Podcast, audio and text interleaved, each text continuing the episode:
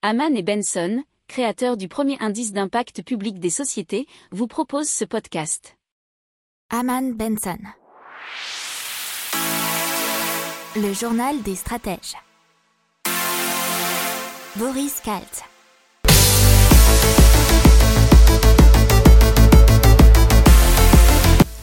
Bonjour à tous et bienvenue dans le journal des stratèges pour une revue de l'actualité éco, tech et impact du jour.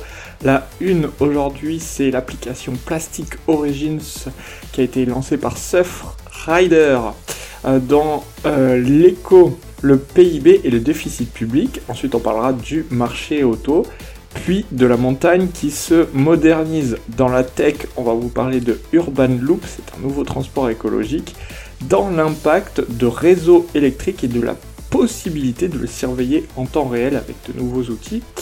Et euh, pour finir, des minuscules robots pour nettoyer les océans. Vous écoutez le journal des stratèges numéro 118 et ça commence maintenant. donc c'est parti avec cette nouvelle application lancée par Surfrider, c'est euh, Plastic Origins, qui permet de retracer l'origine de la pollution plastique comme son nom l'indique. Il faut savoir que 80% des déchets plastiques errants dans les océans proviennent des fleuves et des rivières. Alors cette fois-ci, ce sont les bénévoles de l'association qui euh, bah, se sont enquéris du fait de trouver les euh, polluants plastiques, mais dans le futur, n'importe quel citoyen est invité à prêter main forte à ce Frider. Pour cela, il suffit de suivre une formation en ligne de 30 petites minutes. Une fois ce sera fait, euh, vous pourrez faire des vidéos, peut-être des photos aussi, et ces vidéos seront envoyées sur le site internet et analysées par un programme d'intelligence artificielle afin de localiser les déchets et de les ajouter à une carte accessible par tous. Allez, on parle des chiffres de l'économie française avec euh, le PIB et euh, qui a reculé de 0,1 au premier trimestre. Euh, L'INSEE, donc l'Institut national de la statistique et des études économiques, a révisé sa précédente estimation d'une croissance de 0,4%, hein, donc ça fait un différentiel assez important, 0,5. Euh, et le gouvernement français a aussi revu à la hausse sa prévision de déficit public pour 2021, qui serait donc à 9,4%, alors qu'on pensait précédemment qu'il serait seulement de 9%, et c'est déjà supérieur à celui de 2020 qui était de 9,2%. Allez, on parle un peu du marché auto et du marché auto de la France qui se verdit. Euh, les électriques représentent 7% des immatriculations totales de voitures neuves en France entre janvier et avril 2021.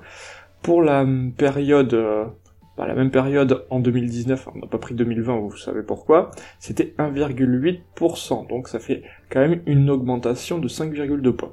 Les hybrides rechargeables pèsent 7,3% du marché contre 0,7 en 2019. Les hybrides simples 15,7% contre 4,3% en 2019. Le véhicule le plus vendu en France, toute motorisation confondue, c'est la Peugeot 208 et elle s'est écoulée à 18% en version électrique zéro émission. La Renault Clio, eh bah, quant à elle, c'est la deuxième voiture la plus vendue dans l'Hexagone et elle se vend à 28% en version e-tech hybride, c'est non rechargeable, les SUV Peugeot 3008 et Renault Capture sont choisis en hybride rechargeable par 28% et 37% des clients. Alors, le super champion, c'est Toyota, dont la Yaris est à 95% plébiscité en hybride non rechargeable en France. On continue avec la modernisation du tourisme à la montagne. Et le modèle tout serait fini avec euh, donc trois priorités dans ce nouveau chantier.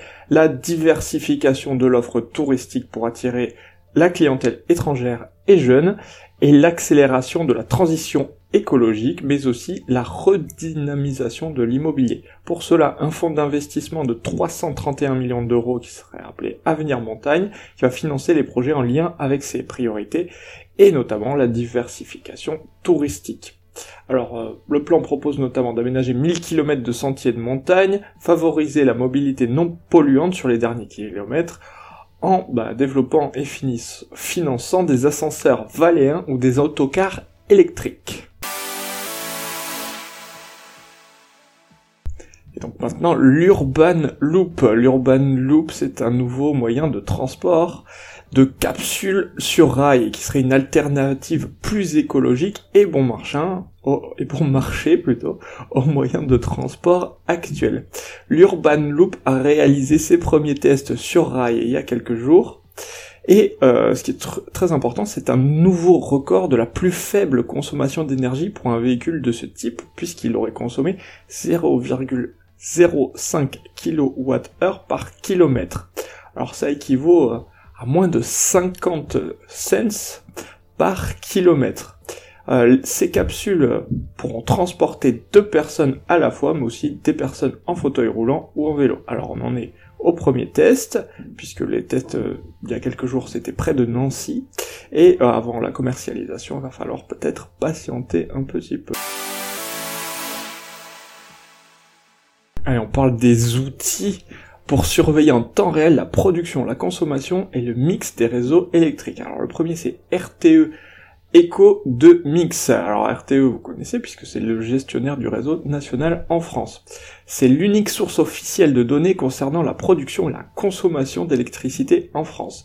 Il permet de scruter en temps réel la consommation et production nationale, l'origine du courant par filière, alors que ce soit nucléaire, solaire, éolien, hydraulique, gaz, charbon, etc., mais aussi son impact carbone, ses fluctuations de prix, ainsi que les échanges internationaux. Il y a une carte interactive qui permet d'observer ces statistiques à l'échelle régionale. Elle est mise à jour toutes les 15 minutes et la courbe de consommation nationale permet d'identifier rapidement les pics ou les creux, ce qui permet d'adapter sa propre consommation pour contribuer à stabiliser le réseau. Euh, RTE propose d'ailleurs un outil spécifique qui est baptisé EcoWatt et qui est destiné à alerter et conseiller les utilisateurs en cas de risque de surcharge. Vous avez aussi Electricity Map qui est la référence mondiale des réseaux électriques. On peut y observer l'intensité carbone de l'électricité dans de nombreux pays, ainsi que la production, la consommation, le mix, la puissance installée et le facteur de charge de chaque filière.